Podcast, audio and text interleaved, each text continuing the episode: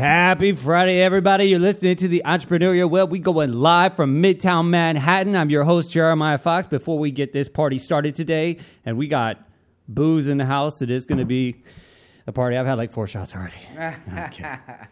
Before I introduce my guest today, the message, in fact, today is the question of the week. I usually do a message. Last week I forgot, so we're gonna we're gonna bring it in a little bit so I, don't get get on the spot. Uh, this actually is prompted by uh, a, a very successful LinkedIn post of mine from earlier in the week dealing with entrepreneurship. Uh, and and I've been asking a lot of questions on there lately, and it's really been it's been stirring the pot, and it's really cool. Um, I'll get your feedback on it in a minute. Sure thing. What's up, Rob Merritt? How you doing? Good to have you. What is behind the spirit of an entrepreneur? In this case, spirits. My guest today has many spirits. He's slightly possessed. They exist inside that beard. Stroke that Yes. stroke that beard a little bit. a. I don't get beard in me envy much. Shake it out. But uh, Kevin and I have been in competition for some years now. Oh, it's gone years, six it's gone back and forth. Who's got the longest beard? He's got me beat today. I uh, I, I had I, this summer. I was like, I gotta, I gotta let, the, I got gotta let the, I gotta let the, to go to catch up. I gotta let the birds free Trust me. to let him out. you got some work to do. So think about that question. We're going to attempt to answer it over the course of this show. Perhaps we'll we'll get a little help from our spiritual oh yes, advisor here. right there.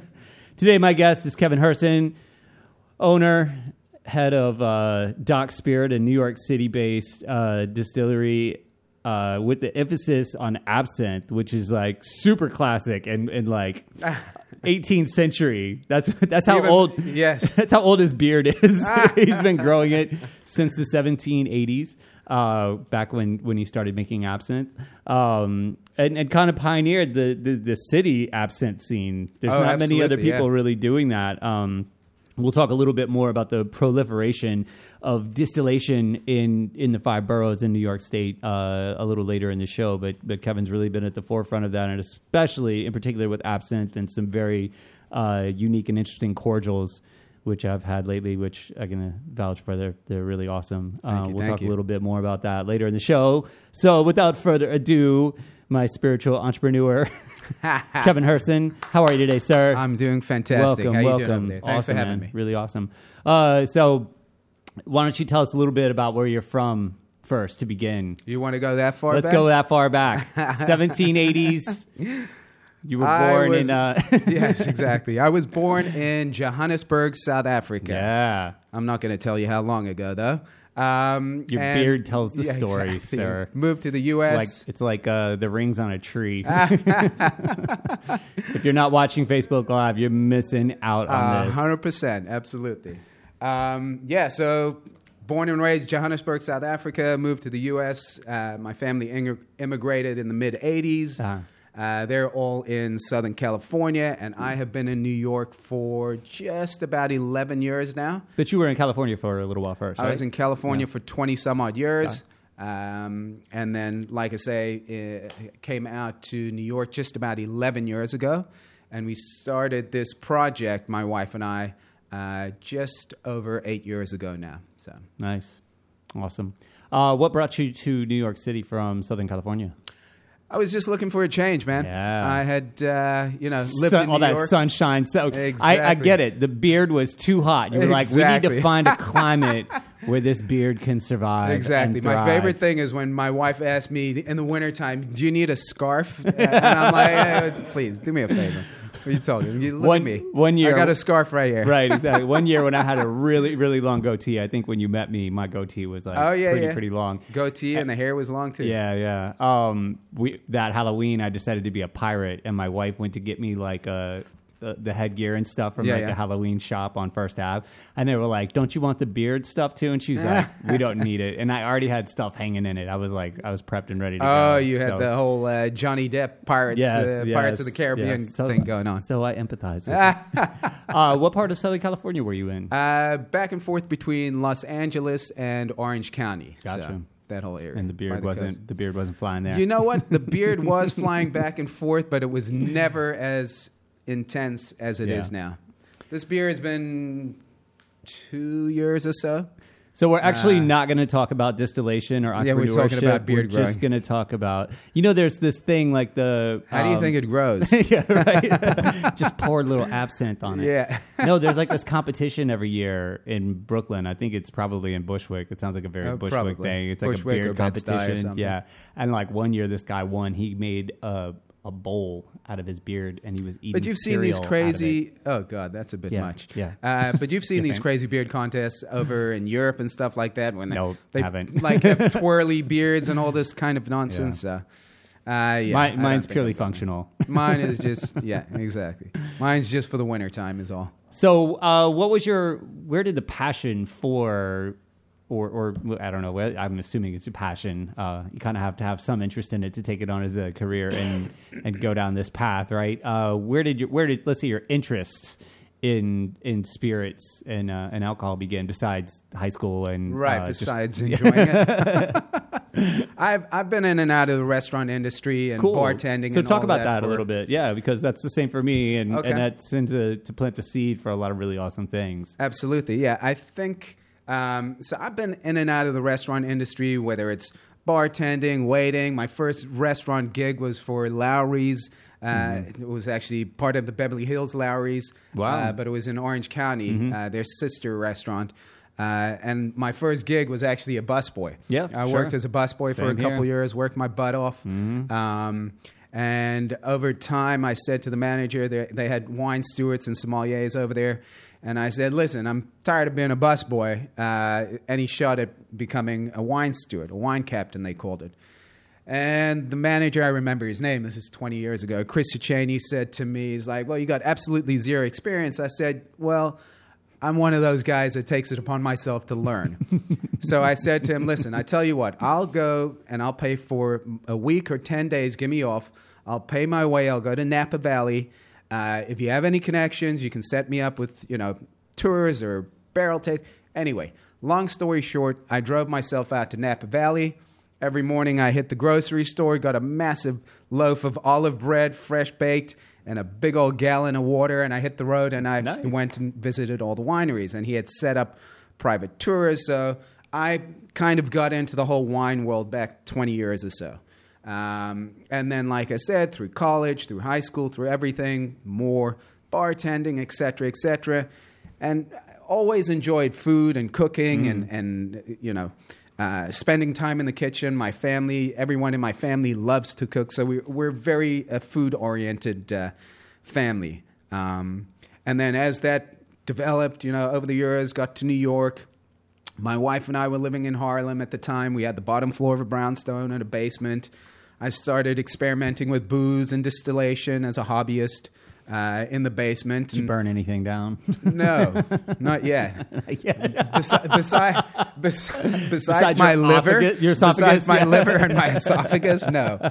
Um, so you know, out of a hobbyist distiller, we kind of Yeah. went into the absinthe making thing, and really, distillation is basically cooking, but cooking with alcohol. Yeah. It's like creating No, recipes, etc., etc. And very, Um, very controlled because uh, alcohol cooks off before Yep. uh, water. So you Absolutely. to- you- there's a really Boiling. specific temperature you need to get it out to capture the the, the qualities and the things that you want, and and to leave the alcohol in. Because if you go too far, then Abs- all the, you got some uh, funky tasting water. Absolutely. And we made a ton of crappy Oh, booze in the beginning, I and bet. we used it as a fire starter for the fire pit in the back. right. But uh, Speaking we, of we developed it over time. Speaking of crappy tasting water, I got to shout out my boy Michael Lombardi. What's up, baby cakes? What's up, Mauricio? How you doing? so, back to crappy tasting water. Um, Right. that that's interesting. What you pointed out about you you taking this this kind of stewardship on yourself and not waiting, you know, for an opportunity and saying, "Hey, man, I'm going to go get this." this." This was something early on in you where you were like, "This is what I want.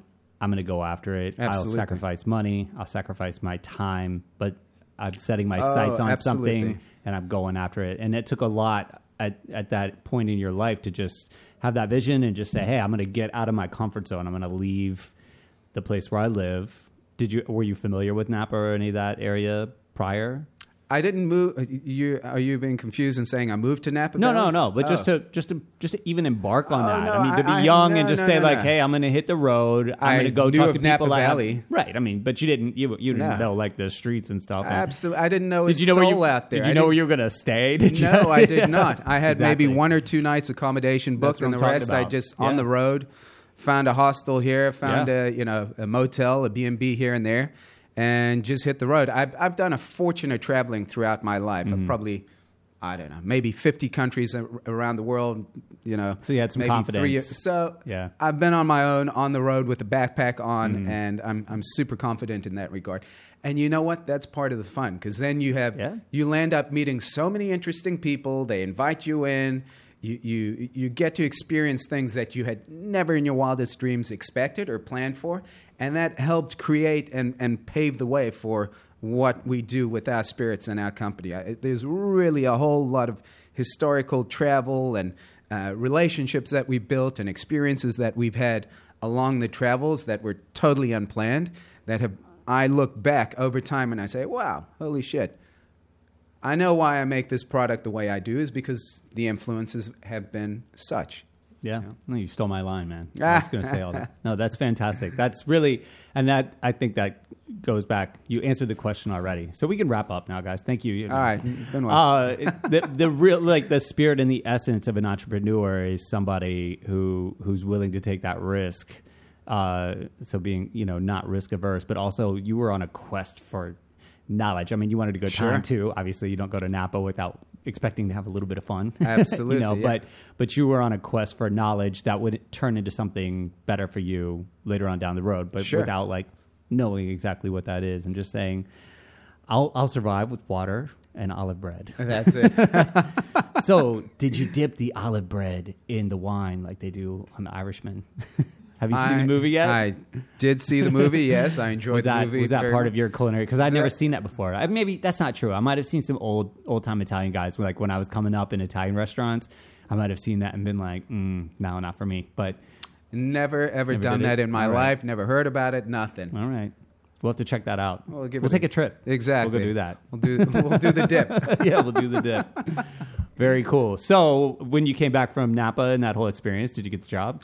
I got the job as a wine captain, and I was one of the top guys over there. I learned an absolute fortune about wine. Yeah, I bet. Uh, it was super fun. We had a tremendous, one of the best uh, wine cellars Hmm. uh, in Orange County. I think probably on the on the west side of the states. Um, at the restaurant, it was actually called the Five Crowns. I'll give them a plug. And we actually started selling in California. And 15 years, 20 years later, I went to the restaurant last September. And you're like, "Buy my and I'm like, bitches." hey, listen, I I bust tables over Yeah, here, yeah. and I got You're the buying my absinthe. yes, they are they are pouring out booze at that bar, which is super fun. That's so You know, so awesome. It's pretty cool. Yeah. So also another thing to remember is don't burn bridges, right? Exactly. never know. full circle. yeah. 100%. Really awesome. Cool. We're gonna take a short break. We'll be back in a few. Listening to the Entrepreneurial Web. Stroke the beard. Stroke.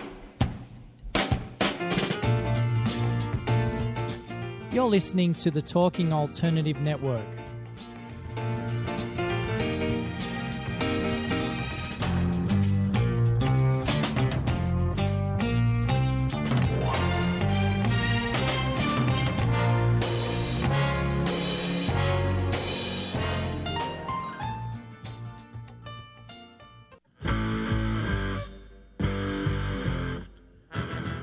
Run or are ready to open your own business? Hi, I'm Jeremiah Fox. I've been operating and opening small business for the last 25 years, and I'm the host of the new show, The Entrepreneurial Web.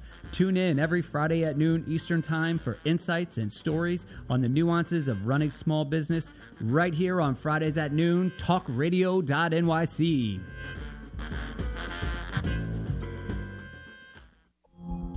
Are you a conscious co creator? Are you on a quest to raise your vibration and your consciousness?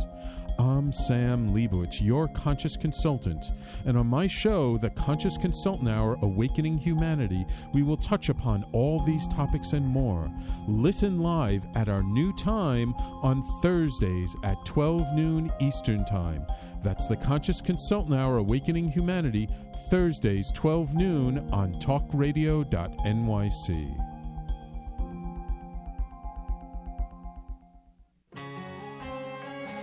Talking Alternative Radio, 24 hours a day.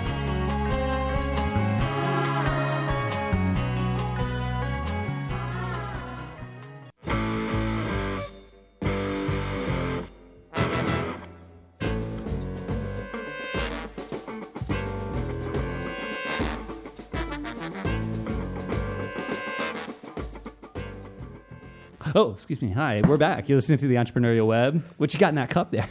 Something special. is that is that green water? Uh, green water, lemon, honey, and, and a little green absinthe. Perfect way to start your day. Yeah. So once again, you're listening to the Entrepreneurial Web. I'm your host Jeremiah Fox here with my guest Kevin Herson from Doc's Spirits, an absinthe producer and cordials producer here in New York City. So you've been in New York about 11 years. Did I say? Oh, Doc Doc Herson's. I know who I write the checks to, though. exactly. so I guess I should tell them how we met. So I have a restaurant and a wine store in uh, in Brooklyn, and a as fantastic restaurant and a wine store, by the way. checks in the mail. um, we won't say the names, Right. Um, so there was there was a bit of a well. Why don't you tell us a, like from your experience? I know and knowledge, uh, you know, from my angle, but you were actually on the production side. Uh, what allow, like what was the change that allowed a guy like you to be able to start a distillery? Because 10, 11 years ago, that wasn't po- it was Sure. not impossible, but like very Costly. prohibitive. Yep. Go ahead, give us give us your little breakdown of what Well, changed. Yeah. Absolutely. I mean, um, New York City, especially, well, the state of New York, uh, but especially in Brooklyn, seemed to be the epicenter of this whole craft spirits boom. Uh, there was a gentleman, everyone knows Hudson Whiskey, uh, the company's Tuthilltown Wine. Ralph Erenzo was super influ- influential. He's a super nice guy, awesome guy. Um, super influ- influential in having some of the laws changed Yeah. for smaller guys and a farm uh, ag related distillery that helps support the farmers and you use those ingredients in production. Uh, so they lowered the barrier to entry from a cost perspective and like a red tape legal you know jumping through hoops uh, type of thing. Uh, and there were a few guys that were very instrumental in doing that.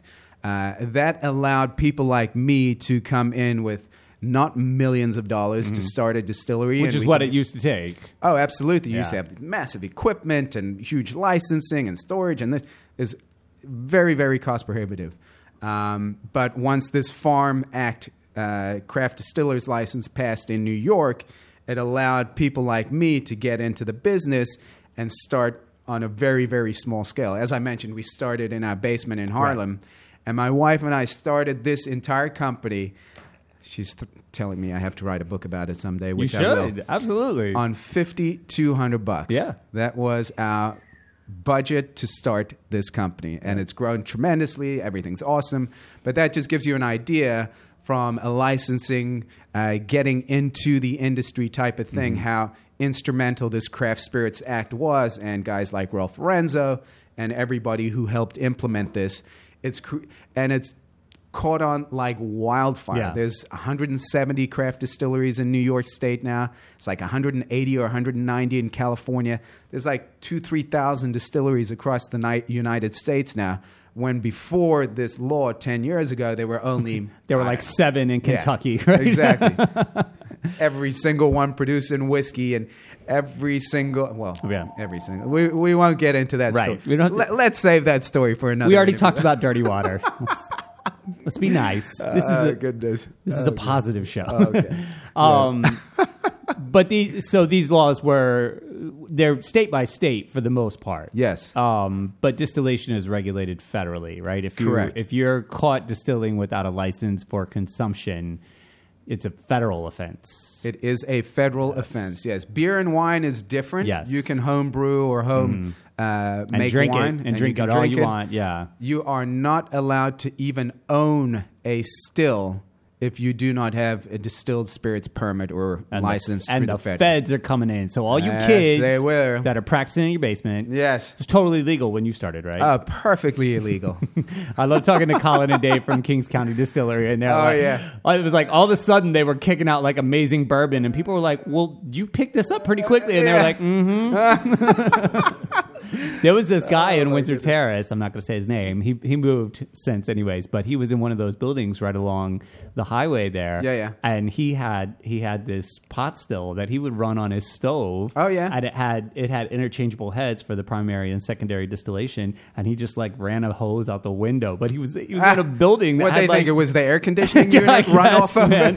he didn't ask questions. This guy was fantastic. He was Oh, such goodness. a such a renaissance man. Um, but he, uh, you know, there were there were probably like fifty apartments in this building. Like, man, Sure. shit could have really gone bad. Oh, but yeah. but he he grew up with it. He was from the south, and he was telling me. I was asking him one day because he would make the, like he would make moonshine, you know, Sure. like 190 proof, and he would constantly come in the wine store and be like, "Hey, you got to try this. You got to try this." Jesus, you know, like, um, and, Fire starter. and there was a guy that owned a restaurant along the strip too, and they he would also do his own stuff. He was Italian, and they would I would walk by and they'd be like, "Come," and it would be like a competition, and I was the judge, and I'm like, "I'm just trying to get home," and like an hour later, I come home cross-eyed, you know, Yeah. Sleep for two days from their from their rock. I mean, we had a similar experience when we were making it in the basement Yeah. in Harlem illegally.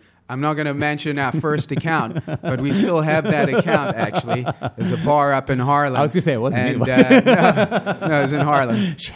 Ah, I won't throw you under the bus, Thank you. Jeremiah. Um, and they still purchase from us today, Yeah. but it was a little cash operation Yeah, yeah, sure, you know. sure. So we had some fun with it. That's great. So this guy, I remember asking him um, about uh, starters and like instigating uh, fermentation because basically what you're doing is you're taking a fermented beverage. It's essentially a beer, beer. a wine, or a cider, Sure. whatever, depending on you're making, you know, what, whatever your your end product is, is. Um, and you're and you're like we said earlier, you're you're cooking it to the point just below boiling to extract the essence, the spirit Exactly. and and then you uh, you cool them back down, and it turns into this this clear liquid Right, you- that that's like super potent, and you usually have to cut it with water. And if you want some color, you either add caramel or barrel age or whatever. exactly. Or you do what we do and we add herbs and everything's Herbs. natural. You put the herbs. What kind of The herbs? herbs. What kind of herbs you use, man? Are we allowed to talk about that You on the radio? about that. Yeah, shit. In New York, you can do whatever you want these days. Um, so I remember asking him one time, how do they, especially because he he dealt mainly in corn, and I knew how you know I knew wheat would naturally.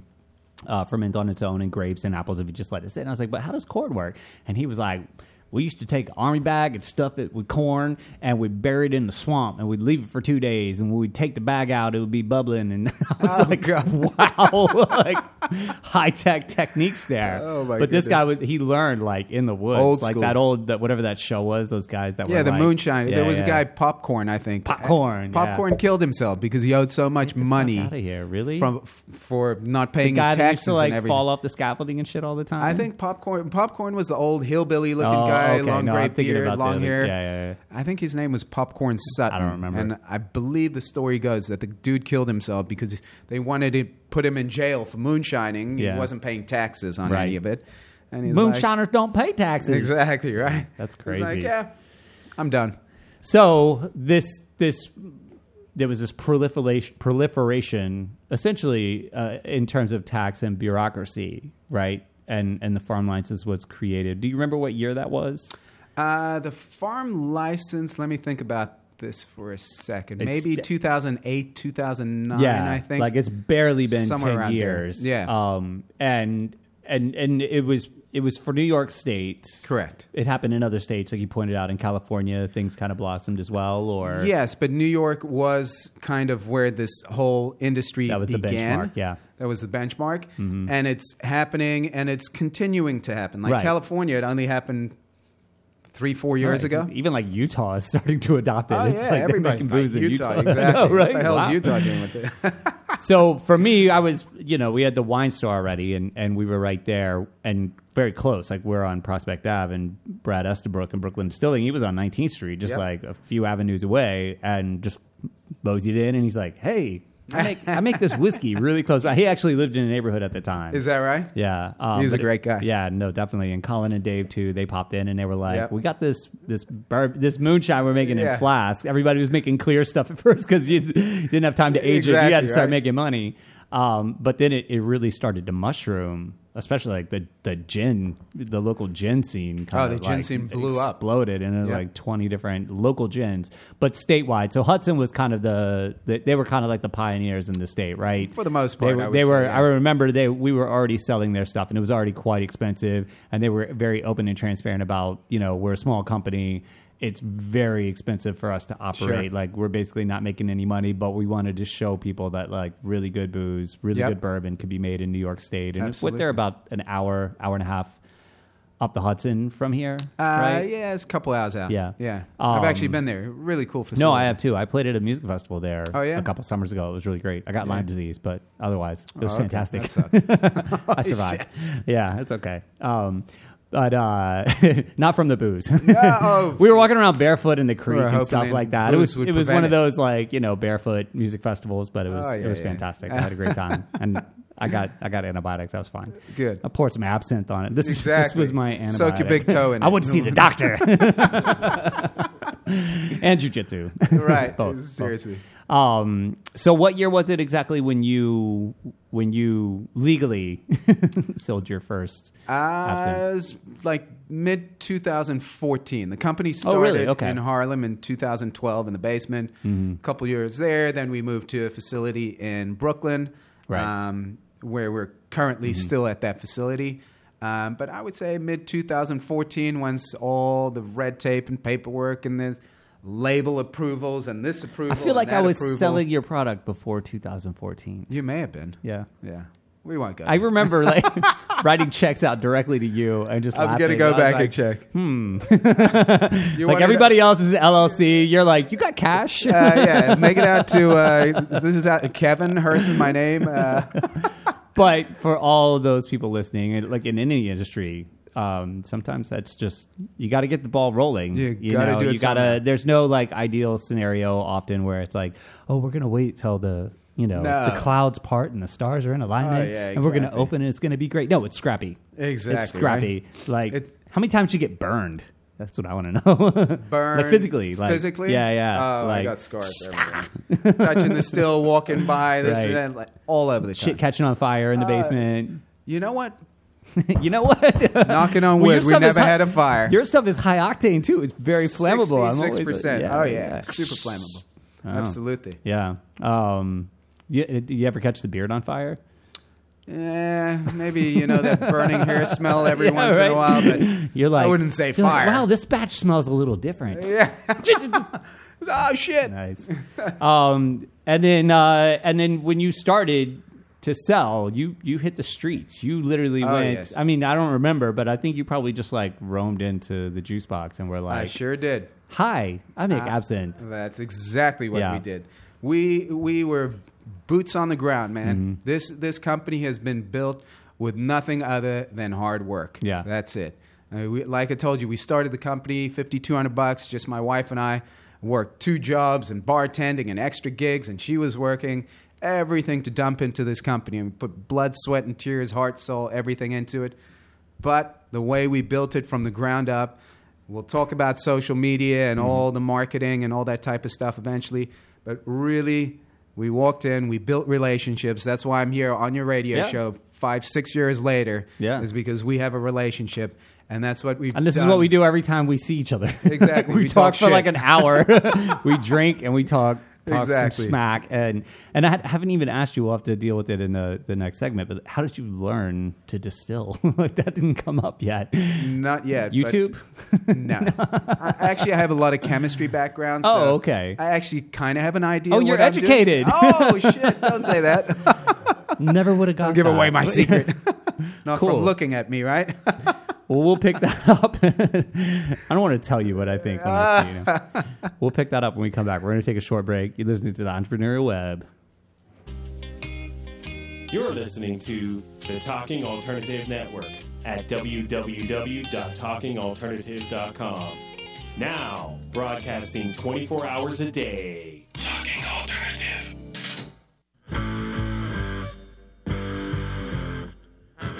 Do you run or are ready to open your own business? Hi, I'm Jeremiah Fox. I've been operating and opening small business for the last 25 years, and I'm the host of the new show, The Entrepreneurial Web.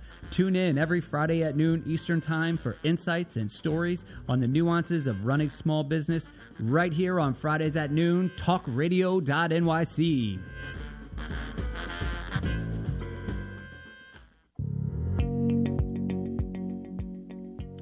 Do you love or are you intrigued about New York City and its neighborhoods? I'm Jeff Goodman, host of Rediscovering New York, a weekly show that showcases New York's history and its extraordinary neighborhoods. Every Tuesday live at 7 p.m., we focus on a particular neighborhood and explore its history, its vibe, its feel, and its energy. Tune in live every Tuesday at 7 p.m. on talkradio.nyc. I'm the aptly named host of Tony Martignetti Nonprofit Radio, big nonprofit ideas for the other 95%. Fundraising, board relations, social media. My guests and I cover everything that small and mid sized shops struggle with. If you have big dreams and a small budget, you have a home at Tony Martignetti Nonprofit Radio. Fridays, 1 to 2 Eastern at talkingalternative.com.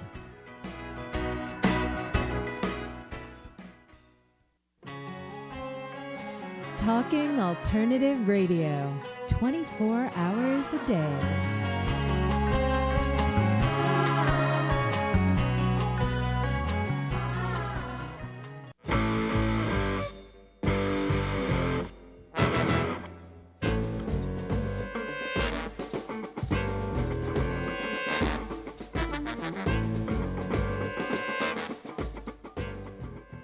Uh, welcome back, everybody. You're listening to the Entrepreneurial Web. We're live from NYC here with Kevin Herson, the owner of Doc Herson's, an absinthe producer here in New York City. Yes, sir.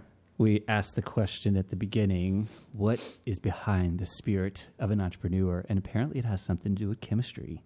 You're educated. I really. I Slightly. that one threw me for a ringer. No, kidding, kidding. Ah, thank what you for the compliment, talk about Jeremiah. your- I complimented your beard enough, okay? Damn, I didn't know you were an egomaniac like like me. Um, talk about your your education then and how that played a part in you. Sure. You know, starting with wine and restaurants, but like leading to you learning how to distill and not burn your house or your beard Right. down. Seriously, right? yeah, yeah, seriously. Well, like I mentioned, I have a lot of chemistry and biochemistry background, um, and I use that obviously. Distilling is really basically chemistry 101. Mm-hmm. there's nothing really that complicated about it. Besides Uh, open fire and flammable liquids. exactly, and, you know, combustible liquids and everything. like. NYPD dealers love you. Oh, they absolutely. Oh, don't get don't get me started on that whole thing. You, that like we need like a week Yo. radio show for that thing. Della's got an electric kitchen, and they still. I was like, guys, You got to pay them fifty bucks a, I'm like, a no year for the put a candle on your freaking It's, table it's, permit. It's more like two fifty. I Oh finally got rid of candles. I got electric ones now because I was sick of. It was just like, yo, Oh, there's no fire in here, guys, and they're still like Anyways. breathing down my neck. Okay, All right. go ahead. Just don't put out my address. Uh, Yeah. we rip on the fire department. Well, at the end, we'll- right, exactly. When I leave. you have a tasting room, right? Yeah. What's up, Zoe? How you doing? So you're talking about the Chemistry uh, background. Chemistry background. Yeah. How that? uh, Where did you? Uh, did you like go to college for I chemistry? did go to You college, did? yes, Tell but- us. Do tell. all my undergrad is all in like biochemistry, athletic training, all the types of stuff. Initially, I, wa- I was huge into tennis, Mm-hmm. and I wanted to be on the professional tennis uh, circuit and And they were like, "That beard and everything is not like that." aerodynamic enough. Yeah, I The think ball's gonna get caught in it. Exactly. but uh, so that moved me in, and I actually became a chiropractor. Uh, was my first career. You are in Southern full of California. surprises. Yes, sir. Free adjustments after the show Oh, over nice. here. Um, You do inner thighs. yes, sir. Only yours. Killing me. I, hope, I hope Mike Lombardi's still watching. Um, so I did that for a number of years. Then I got into sales, uh, and uh, then I got into finance when I came to New York 11 Yeah, years I ago. think I was remember trading that. floor Yeah, commodities, yeah. Mm-hmm. Doing this as a hobby on the side, the distilling. But uh, the chemistry, the cooking, I mentioned my family loves to cook, all Mm-hmm. the traveling, experiencing different food and culture, and and working in the restaurant industry, all of that. I think there's a whole like like we said, the education part, the chemistry, yes, that that science. You can even you know look up stuff on YouTube. You Right. can study textbooks, but I think there's a heck of a lot more to it than just the science. Because Yeah. I mean, you ask any chef, they're the recipes they come up with Right. is not purely scientific. Right. It's creative. It's innovative. So that was the the chemistry side of things played a good foundation and and were uh, was a good building block for what was to develop over over the years and into the absinthe and the amaro and and all the liqueurs and other styles of absinthe we produce. So I think education, yes, but passion and just having a shit ton of fun is more important right. than that. But also some of your other experiences, like selling commodities. I mean, that I sold commodities. I sold in yes, I sold gonna- grains. I Oh, I sold thought you were gonna- sugar. I thought you were going to say toothpaste. I sold toothpaste. hogs, mate. That's how I got into anise. right. Ah, Craig, what's up? I see you. I'll read those Oh, articles. I swear. Um, so you were you were doing sales. What other sales were you doing? You Uh, you just after said so. chiropractic, I was in pharmaceutical sales. I sold drugs. Your favorite Mm. Okay, thing, so Jeremiah. this is all coming together. I see. It's like chemistry, wine, Right. sales, commodities, pharmaceuticals. drugs. But- uh, I guess I guess pain relief in Pain the relief? chiropractor. chiropractic. I Practice. sold pain relief drugs as Yeah. well. And after the pharmaceuticals, I got into medical device sales. So I was selling spinal implants and all the rods and screws and metal components that go into your spine during surgery. Yikes. Uh, and then, like I say, then I came to New York. I got on the trading floor in commodities, uh, brokering and trading uh, coffee, sugar, cocoa. Then Mm-hmm. I landed up in an office. Then back down on the trading floor in the crude oil and the natural gas world. Uh, and all the crazy coming to America story. with- Yeah. Uh, not trading places. Sorry, trading places. Another great Eddie Murphy movie. Yeah, trading America. places. exactly. Aren't they coming That's out with another coming to America? I heard. Man, my chef Ramdella is going to be in the sequel. Oh, is that right? No, but we we joked about that. that. Yeah, yeah. we have that because he's from the Gambia. Right. Yeah. Oh my God, we're that's one of my always- we're favorite always- movies on the planet. Yeah, always laughing about that. So trading places. Back Yeah. to that. So when they're trading in the I pits, mean, you and are all- African. I am African. exactly. I'm actually African American. Oh Lord Jesus, oh my God. Put the absinthe away. What the hell's wrong with you, Jeremiah? this is awesome. I love the way this show is turned. Um, so the the commodities trade is very interesting to me for you to get the ha- like how did you plug that in? Because you that's a little different than like hitting the street. How did you negotiate the two of those? Because they're both sales Right. but like a completely different approaches. How did your how did your experience selling commodities help you hitting the streets and like literally you had to go door to door but Oh, yeah. it's a little different than selling vacuums because Right. at least restaurants and bars especially in new york are constantly looking for that edge that new thing Sure. something attractive it's always been a feature of the places that i that i run that we highlight local people for a number of reasons. Obviously, we want to support. Like, I love the fact that a lot of you are using statewide grains. Sure. You're making it small batch. It's super intimate. You talk to our customers. You come into the places and, and you talk to them and represent on the on the highest level, which is is a really important thing.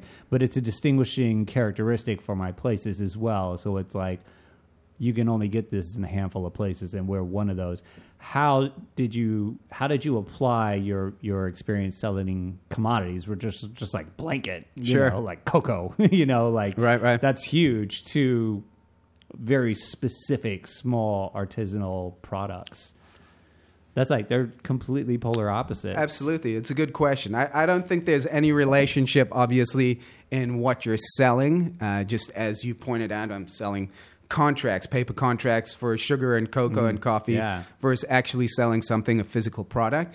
But I will tell you what commodities taught me being on the trading floor and get my ass kicked. Give me that fire. Every single day is to have thick skin Yeah. thicker than the Great Wall of China because this industry, the craft spirits industry, being so young and so new, there is a premium on some of the products. They're mm-hmm. more luxury goods. So you're trying to sell above some of the local, you know, large corporate brands who some of them make delicious products as well, but Yeah. they can sell it for a heck of a lot better price than you can. So mm-hmm. now you're trying to upsell you, for example, and your cocktail is not going to cost 10 bucks, it's going to cost 12 or 14 bucks. So Definitely. I think we, we do get a lot of pushback in this industry for a variety of reasons. Uh, and I think all the no's have pushed me to excel and, and just push and push and push and pound on doors to get the yes out of the 10 or 20 or 30 no's that I get. And the commodity business taught me, like, Jeremiah, you can tell me no 20 times. Unless, uh, well, I shouldn't say you can tell me no. You can mess me around and tell me come back and this and that 20 times. I'd rather get go fuck yourself, get out of here, we're not interested, uh, as opposed to wasting my time or Yeah. just say yes kind of thing. Right. But we do get a lot of like, come back or he's not here or this or that. So I think the commodity angle has taught me just to be strong and keep Yeah. going, man. And that's really what it is because we talked about hitting the streets, pounding the pavement, starting this company with nothing, Yeah. Mm. no marketing budget, anything, and just really being aggressive and really being, you know, super, super hungry and proactive and to, you were on to the, build this company. the New York Stock Exchange floor. Uh, well, the commodity trading floor, Okay. which is New York, uh, the NYBOT, New York uh, Gotcha. Mm-hmm. Board of Trade, or the NYMEX. Similar idea, Yeah. different building. Yeah. Um, you you must know from your wine past who Gary Vaynerchuk is and Wine Library TV. Oh yeah, yeah. Are are you privy to what he's doing lately? Like, No. Now he's so you Uh, know whatever. Twelve years ago, I used to watch Wine Library TV because Yeah, yeah. his wine reviews and his his kind of unorthodox approach, which I've always enjoyed and taken myself.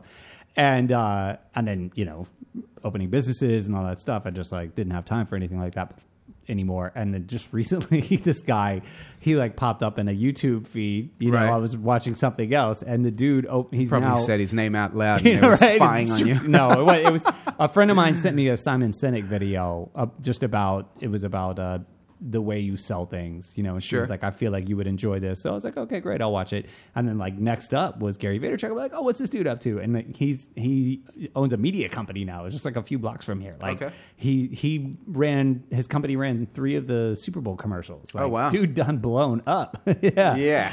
but he's I've always enjoyed the way he talks. Like just the sound of his voice really gets me pumped. But he he said something uh, in something I've watched of him recently, very similar to what you just said, and it's about not wasting your time trying to convince people. Like if Sure. you're not getting that e- engagement right away, move on. Like, Absolutely. don't waste your time. Don't turn a, a thirty minute, a seven minute meeting into a thirty minute meeting. As soon as you sniff it, there there on. are people out there that want your product, and if you're 100%. wasting your time trying to convince somebody that's on the fence or probably a no, you're missing the opportunity to For connect with two, somebody three, four, who's five like totally people. like money in hand, like 100%. hungry, like you have food, I got cash and an empty stomach, like. Just move on, man. Just Sure. move on, and and it takes that thick skin and knowing, like, oh my god, you have to have that that fortitude to see that far down the road. Like, Absolutely. It's down there instead You're of, knocking like- on a door because there's a ho- there's a fire in the hotel, and you're trying to tell everybody. And if somebody starts having an argument with you, saying, "I don't believe you," there's a fire in the hotel. Bye-bye, you're like, right? "Dude, I'm out of here, pal. I got a You're beard gonna burn." protect. Exactly.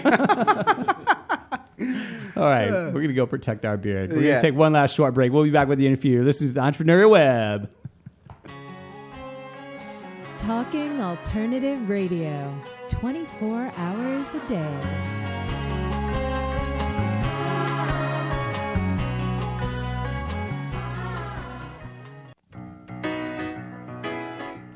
I'm the aptly named host of Tony Martignetti Nonprofit Radio. Big nonprofit ideas for the other 95%. Fundraising, board relations, social media. My guests and I cover everything that small and mid sized shops struggle with. If you have big dreams and a small budget, you have a home at Tony Martignetti Nonprofit Radio. Fridays, 1 to 2 Eastern at talkingalternative.com.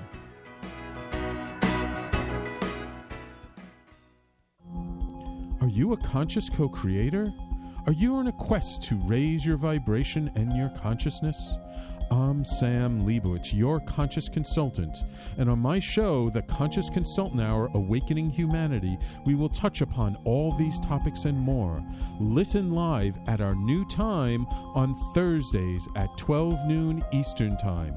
That's The Conscious Consultant Hour Awakening Humanity, Thursdays 12 noon on talkradio.nyc.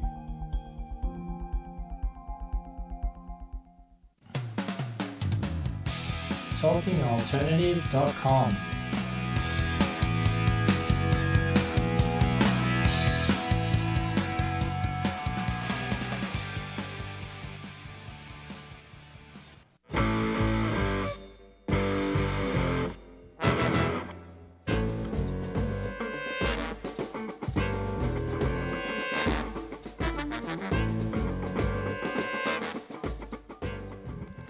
And we're back. You're listening to the Entrepreneurial Web, doing our last segment here with my buddy Kevin Herson, owner of Doc's Herson, Doc, Her- Doc Herson's.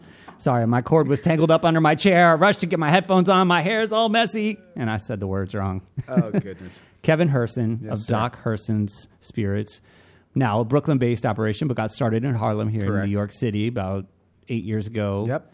ten if you count the uh, underground, the underground, the black market years. Go on, just Google Harlem Absinthe Basement. Mm-hmm. And there's a whole Village Voice actually did a, a video of the underground operation. So if you oh. want to see a completely illegal operation, how to how to do things illegally, go go check that site out. Are you in that video? I am in that video. Yes, I am. you just want trouble, don't you? Oh, we we actually had the TTB, the federal Yeah. guy, show up to the distillery in Brooklyn, wow. And they were asking and questions. He was like, "Boy, I heard inspect- about you." they did. The guy said to me, "He's like, what's this thing about the uh, the basement operation?" I, and I explained it. He's like, "Just keep all the paperwork because we actually filed. We almost got it licensed by the state Hmm. in the basement." He's like, "Just hang on to the paperwork. Make sure, like, one day if we come after you." Like you, you were a little naive, and you and you thought like we could get this thing going in the basement. Right, like, right. Keep the paperwork. God, what's the what's the statute of limitations for that? That's Couldn't tell you, man. wow. We must be coming past it now. Watch your back. Yeah, let's Yeah. hope. Jesus, Jesus, that's crazy. So you spent time in a number of different industries that lended itself to you being able to distill, but also sell this product. So the background in chemistry, working as a chiropractor, getting into pharmaceuticals, commodities trading and sales, restaurant sir. industry, obviously. What other things have helped you just besides hitting the streets, going door to door, going to places that are most of the time looking for Sure. for for at least interested in uh it's a little bit of an open door policy, which is Right, which is right. good. It's not totally cold, but a little. Can be. it can be, yeah. Uh, what else has assisted you along the way in being able to get your brand? Because you're in you're in California, where where you Yes. lived for a long time, and New York. Are there any other states that you're in? You- Uh, not yet. We just started selling in California in September. okay, Um, things are going phenomenal out there, being super well received. Um, and New York, uh, we got a couple other states lined up, but I don't think anything will get going. and what about after- internationally? In like in terms of online sales, has Uh, we have had some inquiries from actually from Germany, from the UK, and a handful of Japan, actually, Mm-hmm. I was- uh, Canada. Yeah. Um, it's a little bit tricky at times. Yeah. Um, navigating through the the legal side of distributing a controlled substance, Mm. being alcohol, can be a little tricky at times. Uh, and plus, we're selling everything we're making. We're you know expanding the distillery actually at the moment. Mm-hmm. Um, so we don't want to get too far ahead of ourselves, Right. and then we can't supply. You know Right. the, the demand. So pace is important, right? there's a bit of a balance. So Yeah. we're quite happy with the way things are growing New York, California. Gotcha. And we'll continue to add states as we grow the company and grow production and inventory and everything. So it, it's not a, you know, we're not looking to go from 0 You're to a billionaire overnight kind of thing. Doesn't work, anyways. no, no. Um, so, what other things that have helped you besides just your charm and your beard? Oh, and. I know you're lying. I'm not. I'm not. The reason you're here is because every time we get together, It's a good time. This is much fun, and you are charming. I mean, I've never told you no. The moment you walked through the door, I was like, I don't care what he has. Yeah, just I'm buy from this guy. it. Yeah, definitely. Um, love it. So, so what else has helped you along the way? I know you're very active on social media. Sure. Um, what other things, in addition to that, you're welcome to talk about social media. What else has helped you really get your your brand and your name out there? Um, I, you know what? I'm gonna throw out uh, besides the social I'm media, ready. besides knocking on doors and busting out shops and everything like Mm-hmm. that. I'm gonna throw uh, some props out to the community of the initial guys that started this craft spirits Yeah, boom across it, the country. And you're talking about the Kings County guys.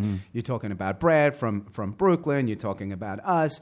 You're talking about this. There's maybe less than ten people that were the core craft distilleries right from the get go. Uh, and I think the fact that we didn't start making gin, that we didn't make moonshine, that we didn't make whiskey, the fact that we started making absinthe and there was not a single other person in that little community Right. that was making absinthe, everyone kind of was put, rooting for us. you were no longer competition. In we weren't way. competition Right. and we were accepted and people saw that we were doing this from scratch we don't buy any neutral spirits and alcohol which a lot of branding companies Mm-hmm. Right. they color and flavor and slap a label we make the stuff from scratch from the raw ingredients we do it legit right from the get-go and i think that is very well respected in the community because people who are craft distilleries understand the difference of making it from scratch versus coloring and flavoring alcohol basically Yep. so I think our reputation right from the get go was super well respected by that craft community. So when Colin from Kings County sold some whiskey, he says, "Oh, you need to make a Sazerac for your Right. menu." Go speak to Kev. He's over. Uh, Kevin and Stacy. Uh, they make absinthe down the road over. So I, I think what has helped us tremendously is the community of that core group of craft distilleries. Uh, and we've done our work. We've busted our chops. We continue to do so. Right, Pounding which you the have pavement. to. It's you New have York to every day. Yeah, that, that's it's great that you said that. There, the you have to have. A lot of people neglect that. You have to have the the product. It's got to be on point, 100%. especially in this market, man. You can't Oh, play yeah. games. Like you get exposed here, that's a wrap. People will just like psh, push you Exactly. aside. It's like smoke and mirrors. Yeah. So the legitimacy of the of the actual product, but you also said a really interesting thing, which goes back to answering the initial question of what is in the spirit or spirits of an entrepreneur. Um, and you filled a void. There was there was Mm-hmm. clearly a need where like well, we didn't need another gin, Sure. we didn't need another whiskey, but we did need an absinthe Correct. and and I've what you said it, it, it's happened with me where people a lot of people have asked me to help them curate their cocktail menu. They want to do a craft cocktail menu for their bar or whatever, um, and and they wanted to to utilize as many local ingredients as possible. And and you always come up because it's like yeah, you have choices in whiskey, you have choices in gin. But there's only one absinthe, Exactly. and like you're gonna buy that shit because he's my buddy. But no, it's that's that's like really integral. And and so this I was mentioning at the beginning. I put out this this LinkedIn question earlier in the week that that got a huge response. And, and it had to do with like what is an entrepreneur and so many people talked about that like an entrepreneur can sniff out a need. Sure. and and there's strategy and things involved but like they have to be able to act on that. And this was not easy.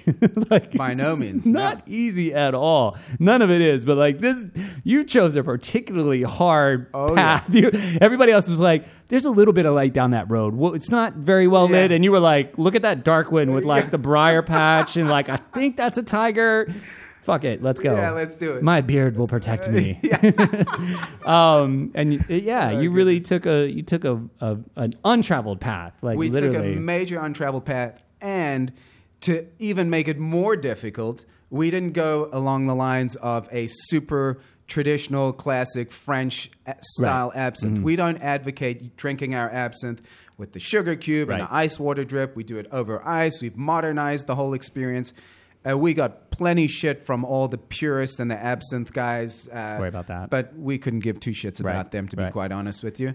And so I think we've really, really done to absinthe and modernized absinthe and, and really have actually started to create a whole new um, way people look at, drink, experience, and use absinthe. And you I, I said think another- really, really changed changed the way people see it. And the, one of the key no no it's fine. One of the key things you said there too, which is also really it really gets at the core of this is the it's an experience. It's not you're not just like hey buy this product because it's good because I make it because da da da da. Yep. It's, there's there's a there's a there's a thing happening. I mean, it's a little it. out of body experience if you drink too much. I love the old stories. buzz, there's yeah, this. I mean, I love the old stories about uh, like classic French absinthe and the Sure. wormwood. Everybody's like, oh, does it have the real wormwood? Like I heard Yeah, it, oh, and I yes. read it was like, yeah, they were probably it was probably just lead poisoning from the Lead stills, and they were just little- like hallucinating. Laudanum was kind of Yeah, a fun yeah. thing. Little uh, liquid opium. Yep. Put a couple drops of that in drink- there. They just drink a shit ton of it too. Oh, like if you drink enough of anything, you'll hallucinate. oh yeah, for sure, man. Absolutely. So as we wrap up here, tell us. I mean, because you you being an innovator and, and taking that less traveled road, you've come up with a number of different things. You started with the green absinthe, Correct. Then you went on to a red, but now you've got like a, a smorgasbord kind of. What what it- what are all the offerings and where can people find information about? Don't forget to tell the address. yes, yes. So um, we have three different styles of absinthe, very unique. We have an Amaro, we have an orange liqueur, and we have an herbal liqueur. Uh, the best place to get info on it, and you'll share that obviously with uh, links on, Yeah, on yeah, social absolutely. media and that. Uh, just Google Harlem Absinthe. And I'm sure that we're covering the entire page, Right. and it'll have links to everything. Uh, you can follow us on social you, media. You have to work on your SEO for that one. No, no, no, no, no. uh, Docs Spirits, D O C S Spirits, S P I R I T S. That's our Instagram handle. Mm-hmm. Or Doc Hersons, or like I said, just Harlem Absinthe. We're going to pop up. And you can get lots of info. You can see where to purchase, what restaurants we're at. Uh, go visit Della I was gonna because say, my we're on the is on menu there, over right? there. Absolutely, Better be. Um, it- it is, and Juice Box, of course. But uh, yeah, there's plenty, plenty info to be found online uh, with the Harlem Absinthe. really Google awesome thing. All right, so you got to answer the question in 30 seconds. Oh, God. What's what's one thing that's in the spirit of an entrepreneur?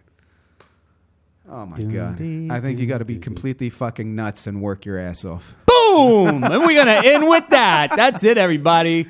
Wow. Stole the words right out of my mouth. All right. You better make something happen with that, folks. Have a great weekend. You're listening to the Entrepreneur Web. Peace out. Thank you. Talking Alternative Radio, 24 hours a day.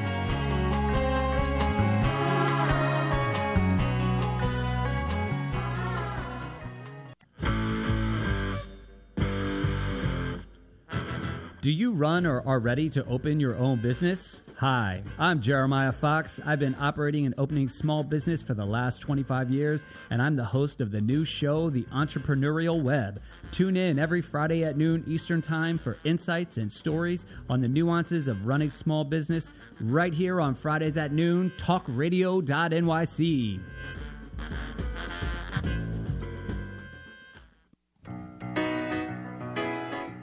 I'm the aptly named host of Tony Martignetti Nonprofit Radio. Big nonprofit ideas for the other 95%. Fundraising, board relations, social media. My guests and I cover everything that small and mid sized shops struggle with. If you have big dreams and a small budget, you have a home at Tony Martignetti Nonprofit Radio. Fridays, 1 to 2 Eastern at talkingalternative.com.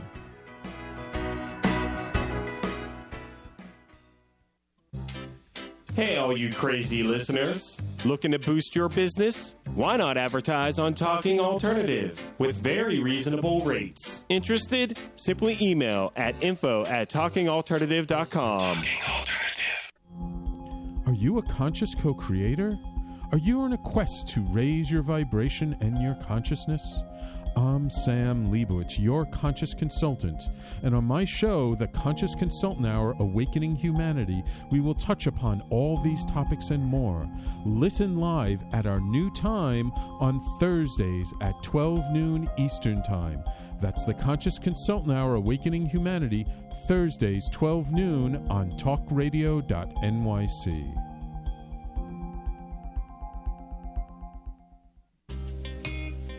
You're listening to the Talking Alternative Network at www.talkingalternative.com. Now, broadcasting 24 hours a day. Talking Alternative. Do you love or are you intrigued about New York City and its neighborhoods? I'm Jeff Goodman, host of Rediscovering New York, a weekly show that showcases New York's history and its extraordinary neighborhoods. Every Tuesday live at 7 p.m., we focus on a particular neighborhood and explore its history, its vibe, its feel, and its energy. Tune in live every Tuesday at 7 p.m. on talkradio.nyc.